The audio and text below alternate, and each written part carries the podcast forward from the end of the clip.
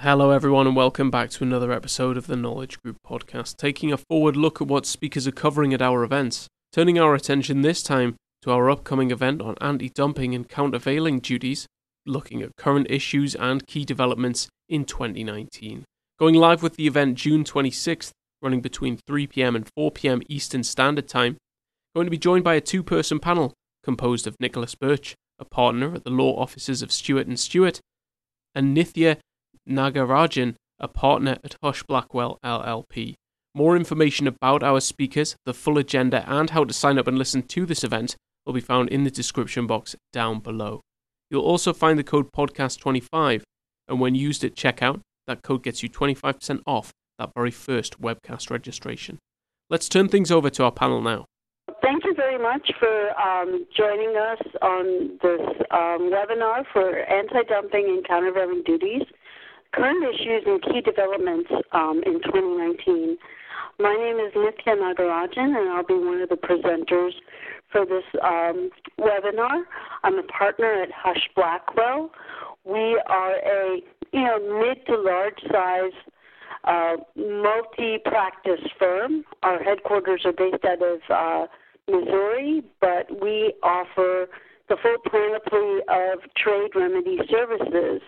In fact, our international trade and supply chain offers traditional trade remedies, services, anti-dumping and countervailing duties, customs, including classification, valuation.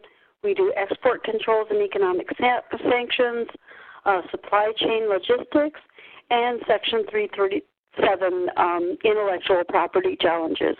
So we have the full panoply of services, and we're very excited to be in this field right now in 2018 and 2019 because we've never seen it as active as we have right now. The focus of the webinar today is basically to provide a little bit of background on what's happening with respect to the traditional trade remedies, which are known as anti-dumping and countervailing duties.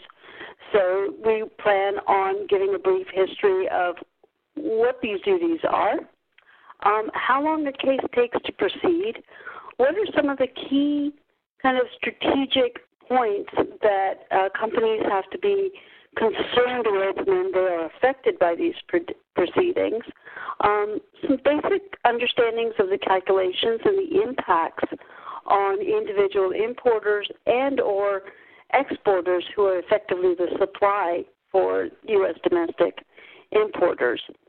We'll also go through to figure out, what are some of the other tangential issues that come up as a result of facing anti-dumping duties, including potential circumvention under a 2015 revision to the statute, that what are known as Enforce and Protect Act investigations by customs, which are becoming more and more of a, I don't want to say heavy-handed, but more of a enforcement tool for customs, which they did not have until about 4 years ago. And then we'll get into some of the other interesting aspects of anti-dumping, including classification, the False Claims Act, and how businesses can strategize and determine how they can address some of these concerns and dig themselves out of situations where they're facing these types of anti-dumping and countervailing duties. We also hope to discuss potential new sources of cases, given that there has been a shift in the pattern of supply from China to Vietnam, to India, to Thailand, and other countries, as well as the impacts on anti-dumping and countervailing duty with respect to the new USMCA and its U.S.'s relationship with Canada and Mexico. And I hope people can join us, and we look forward to offering an insight into our day-to-day interesting business strategies that we assist our clients with. Hi, I'm Nicholas Birch. I'm a partner at the law offices of Stewart and Stewart. I am a petitioner's counsel in trade remedy cases focusing on anti-dumping and countervailing duty cases. It means I represent mostly U.S. companies who are concerned with the effects that imported goods are having on their markets, and feel that they are the victims of some kind of unfair import competition based on low prices or foreign government support of a foreign industry. So in the upcoming webinar, we're going to discuss what exactly anti-dumping and countervailing duties are, talk a little bit about the process, how those are put in place by the U.S. government. These are subjects that have become increasingly of interest to companies both in the United States and that are looking at the U.S. market due to the Trump administration's addition of duties under 232 and 301. Those are actually different than anti-dumping and countervailing duties, but we're going to discuss them, discuss their effects on the anti-dumping and countervailing duty proceedings. And we'll talk a little bit about what products out there are recently being brought in under AD/CVD orders, everything from ripe olives to cast steel fixtures to truck and bus tires, things that companies will want to be aware of if they are dealing with those products. Also talk about some of the issues that are going to be important in this field in 2019 and going forward. A big one, of course, is always China in these cases, and China's status as what is called a non-market economy. China is challenging the U.S.'s legal authority to treat it as a non-market economy and the effects that has on anti-dumping and countervailing duties. We're discussing that, how China is trying to challenge that, and what the U.S.'s response has been.